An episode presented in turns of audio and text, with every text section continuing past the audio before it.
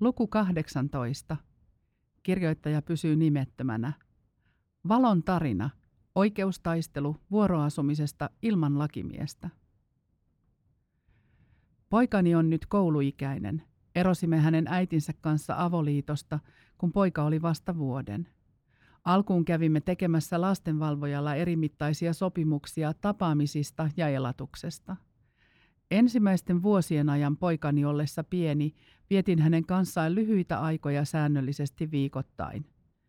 Lapsen lähestyessä päiväkoti-ikää ajattelin, että pojan olisi hyvä olla jo enemmänkin isällään, varsinkin kun hän viihtyi luonani ja meillä oli kivaa yhdessä. Sovittelu. Asuimme myös suhteellisen lähekkäin lapsen äidin kanssa samassa kaupungissa, muutaman kilometrin välimatka. Tapaamiset olivat tässä vaiheessa joka toinen viikonloppu sekä lisäksi yksi arkiilta viikolla. Ehdotin aluksi viikonlopputapaamisten laajentamista maanantai-aamuun saakka ja lisäksi, että tapaamisia laajennettaisiin astettain kohti vuoroasumista. Äiti ei kuitenkaan suostunut tähän, joten vein asian käräjäoikeuden niin sanottuun follosovitteluun. Follosovittelussa kävimme useamman kerran. Aluksi saimme aikaiseksi muutamia määräaikaisia sopimuksia, mutta lopulta asia kaatui siihen, ettei äiti halunnut edetä vuoroasumiseen yli 40 prosentin rajan isän luonapidon tasolle. Syy tähän oli selkeästi taloudellinen – Vuoroasumisessahan pääsääntöisesti lapsen osuutta asumiskuluista ei lasketa elatusapuun, ja yleensäkin tulojen ollessa suurin piirtein samalla tasolla molemmat vanhemmat vastaavat elatuksesta yleensä luonapidon kautta. Äidillä oli asianajaja mukana viimeisessä sovittelussa. En pitänyt ajatuksesta, mutta vaihtoehtoja ei juuri ollut. Toki olisi voinut kieltäytyä sovittelusta, mutta ajattelin vielä yrittää sitä kautta saada sopimuksen aikaan. Koska sovittelut eivät lopulta edenneet, ne lopetettiin käräjäoikeuden toimesta. Me jäimme sopimuksettomaan tilaan. Yritin vielä ehdottaa sopimusta vuoroasumisesta, jonka lastenvalvoja vahvistaisi, mutta äiti ei sitä halunnut. Vaihtoehdoksi jäi siis vain viedä asia käräjäoikeuteen. Käräjäoikeus ja valmisteluistunto. Oikeusturvavakuutukseni ehtoihin kuului, että vakuutus korvaa kulut vain muutoksen haussa jo olemassa olevaan sopimukseen liittyen, eli esimerkiksi valitusprosessi hovioikeuteen. Olimme sopimuksettomassa tilassa, joten tässä tapauksessa vakuutusta ei voinut käyttää. Kulujen rajoittamiseksi päätin hoitaa asiaa itse. Haastehakemuksen mallin taisin löytää ihan googlaamalla. Tukimateriaalina käytin myös Anna-Kaisa Aaltosen kirjaa Lapsioikeus ja lapsen oikeus tuomioistuimissa. Vastapuolella oli asianajaja mukana oikeusprosessissa alusta alkaen. Heidän vastineensa haastehakemukseeni oli suurimmalta osin täyttä valehtelua. Lapsesta yritettiin maalata erityislasta terveystietojen ja koulun vilmamerkintöjen kautta. Lisäksi äiti syytti vastineessa minua jopa uhkailusta ja kiristämisestä – Tein asiasta rikosilmoituksen kunnianloukkauksesta, mutta se ei johtanut esitutkintaa pidemmälle. Soitin asiaa tutkineelle poliisille. Poliisi ei katsonut siinä tapahtuneen rikosta. Mielestäni oli outoa, ettei hän ollut edes pyytänyt vastapuolta esittämään todisteita asiasta, eli uhkailusta ja kiristyksestä. Ilmeisesti nykyään saa sanoa melkein mitä vaan, jopa virallisessa asiakirjassa – Luulen, ettei poliisilla ole resursseja tutkia näitä asioita. Haastehakemuksesta meni noin puoli vuotta valmisteluistuntoon. Siellä käsiteltiin väliaikaismääräystä tapaamisista ja elatusavusta oikeudenkäyntiin saakka.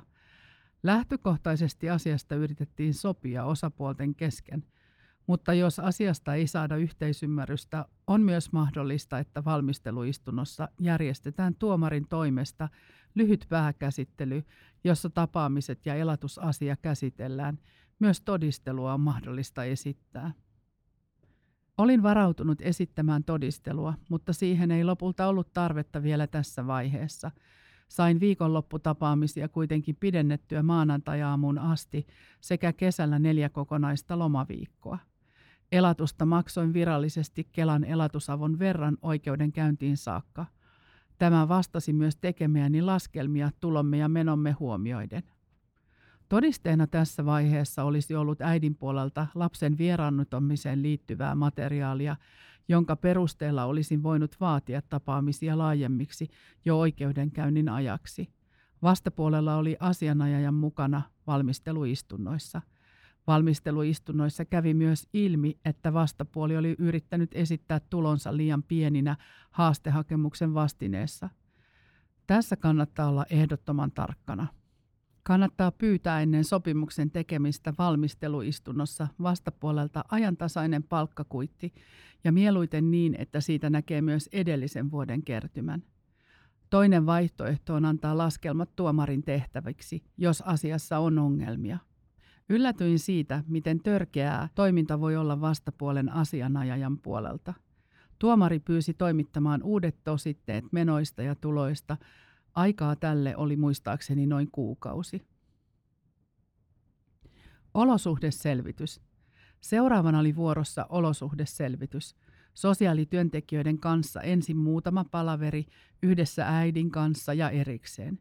He tekivät vierailut molempien vanhempien luo pojan läsnä ollessa. Tämän jälkeen oli lapsen kuuleminen. Äiti oli yrittänyt manipuloida poikaa ennen kuulemista. Pojan tulisi kertoa sosiaalityöntekijälle, että haluaisi tapaamisten jatkuvan kuten ennenkin. Onneksi sosiaalityöntekijät tajusivat tämän ja lopputulos selvityksessä oli, ettei lapsen mielipidettä voitu selvittää luotettavasti. Lapsi oli tässä vaiheessa yhdeksänvuotias. Olosuhdeselvityksen lopputulema kautta ehdotus oli, että tapaamisia tulisi laajentaa asteittain kohti vuoroasumista, eli sama lopputulos, mitä olin jo vuosia hakenut sovittelussa. Tässä saattoi auttaa myös se, että olin muuttanut juuri isompaan asuntoon aivan pojan koulun viereen. Jos vain mahdollista, kannattaa ehdottomasti sopia, että molemmat vanhemmat ovat mukana viemässä lasta yhdessä kuulemiseen. Tällä voi ehkäistä manipuloinnin. Lapseni äiti ei tähän suostunut ja niinpä lapsen mielipiteeseen yritettiin vaikuttaa. Otin tässä vaiheessa pääkäsittelyn lähestyessä muutaman tunnin konsultointia elatusvelvollisten liiton lakineuvonnasta – Olin jo sinne soitellut tätä asiaa ennenkin muutamia kertoja ja lyhyesti joitakin asioita miettiessäni. Pääkäsittely. Pääkäsittely seurasi noin kahdeksan kuukautta valmisteluistunnon jälkeen. Pitkä aika odotella. Pääkäsittelyssä olin yksin ilman lakimiestä. Istunnossa käytiin aluksi läpi todisteet. Yllätyksenä tuli, ettei esimerkiksi nauhoitettuja puheluita ja keskusteluja katsottu hyvällä, vaikka ne selvästi osoittivat äidin manipuloineen lasta esimerkiksi puhumalla pahaa minusta. Niiden katsottiin olevan siinä rajoilla, että ovatko ne yksityisyyden suojan sisällä, vaikka omat puhelunsa saa nauhoittaakin. Muuten vastapuoli jatkoi pitkälti samaa valehtelulinjaansa. Mitään todisteita esimerkiksi kiristyksestä ja uhkailuista ei tietenkään löytynyt, koska en ollut sellaista harrastanut. Samoin palkkatulot olivat tositteiden mukaan paljon korkeammat kuin alun perin valmisteluistunnoissa esitetyt. Yllätyin siitä, miten vastapuolen asianajaja käsitteli asiaa. Kyllähän hän varmasti tiesi, että nämä asiat tullaan tarkastamaan kuitenkin pääkäsittelyssä. Asumiskulut, esimerkiksi mahdollinen asuntolainan lyhennys, ainakin kannattaa mitottaa mahdollisimman korkealle, koska näillä on vaikutusta laskelmissa – Toki tuomari voi leikata liian suuria kuluja kohtuullisemmiksi, mutta parempi on näyttää menot suurina kuin pieninä. Vastapuolen vaatimukset olivat ihan kohtuuttomia elatusavun suhteen. Ei millään laskurilla olisi saanut edes puolia siitä tulokseksi. Ehkä taktiikka oli vain pyytää mahdollisimman paljon, että saisi edes vähän sitten ylimääräistä. Outoa kyllä, koska elatusavunhan pitäisi pohjautua aika lailla kuitenkin todistettavissa oleviin tuloihin ja menoihin, ja siinä on selkeä laskentakaava. Suosittelen myös laittamaan todisteeksi esimerkiksi mahdolliset kuitit lapsen harrastuskuluista, harrastusvälineistä ja muista isommista hankinnoista. Niillä voi osoittaa, että on osallistunut muuhunkin kuin välttämättömiin elatuskustannuksiin. Lopulta päätös käräjäoikeudesta tuli kahden viikon päästä – Lopputulos oli hyvä minun ja poikani kannalta, eli reilun puolen vuoden siirtymäajalla siirtyminen vuoroviikkoasumiseen. Kumpikin vanhemmista huolehtii elatuksista luonapidon kautta.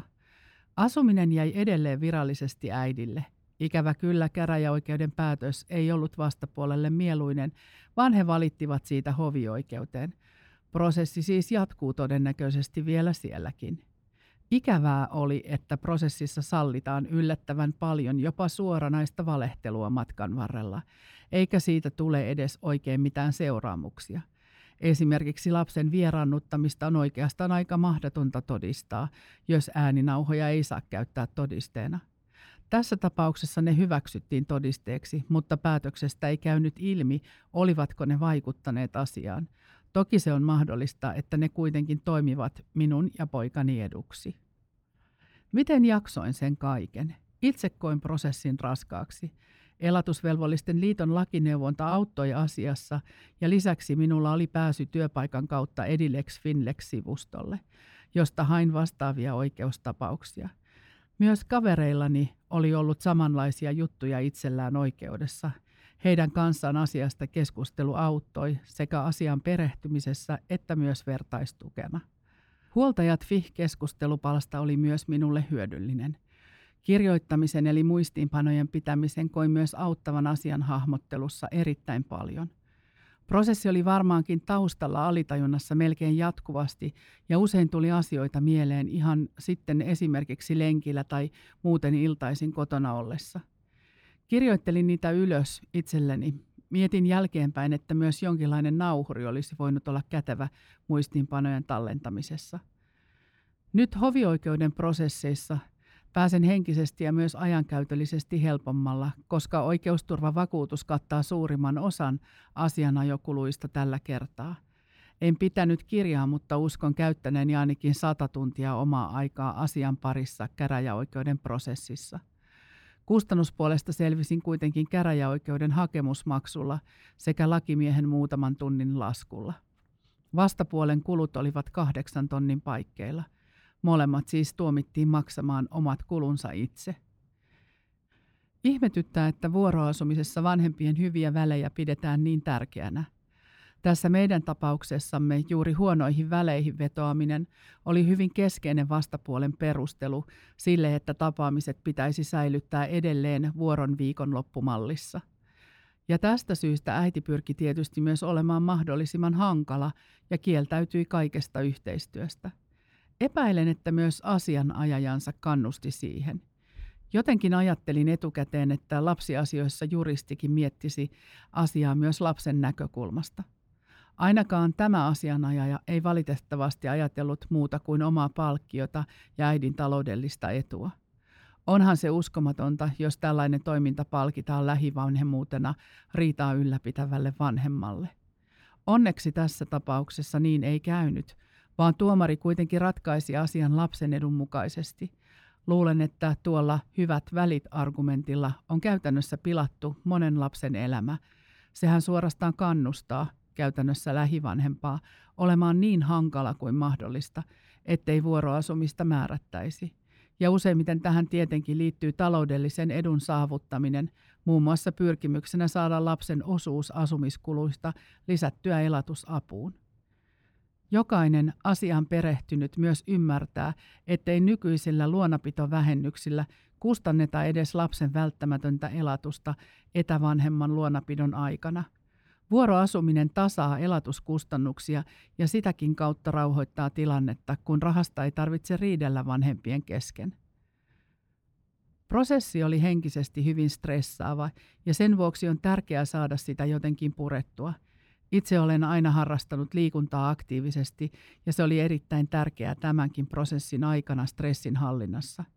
Tunteita on vaikea saada pidettyä kurissa matkan varrella, koska kyse on itselle ja lapselle elämän tärkeistä asioista. Sovittelussa kyllä usein tuli ääntä korotettua. Tässä asiaa hankaloitti se, ettei vastapuolella ole edes aikomuksia tosissaan sopia asiasta. Itse pääkäsittelyssä yritin pitää mielessä koko ajan olla provosoitumatta mihinkään. Ehkä voisin sanoa onnistuneeni 70 prosenttisesti. Ainahan sanotaan, että oikeussalissa kannattaa pitää pää kylmänä. Varmasti se on totta, mutta helpommin sanottu kuin tehty. Ehkä jonkinlainen mielikuvaharjoittelu auttaisi siinäkin. Nykyään hän on trendinä mindfulness ja muut sen tyyliset mielenhallintakeinot. Lopulta kai jokaisen pitää jollain tavalla miettiä itselleen ja omalle toimintatyylilleen parasta tapaa pysyä rauhallisena.